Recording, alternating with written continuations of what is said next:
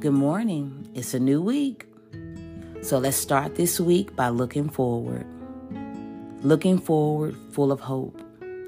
Remembering that God has a bright and prosperous future for each of us. He wants us to live each day in peace and in full of joy. And the only way we can do that is by letting go of what was and move toward what will be. And God's what will be is what we should be going after His promises and His will for our lives. Again, this is a new day, this is a new week.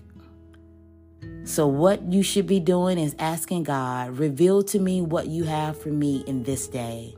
What do you want me to learn? What do you want to reveal to me concerning me? God desires for us to have His best. So let go of the what ifs and what could have been and what should have happened and embrace what lies ahead. Ask God for the grace and courage to go for it. You can't move forward looking backwards. That's why in your car, the rearview mirror is small.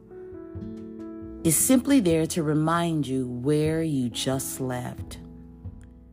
So don't drive backwards move forward. Let's be forward focused this week. Your future is bright. Walk into this week knowing that your best days are ahead and not behind. Stay motivated.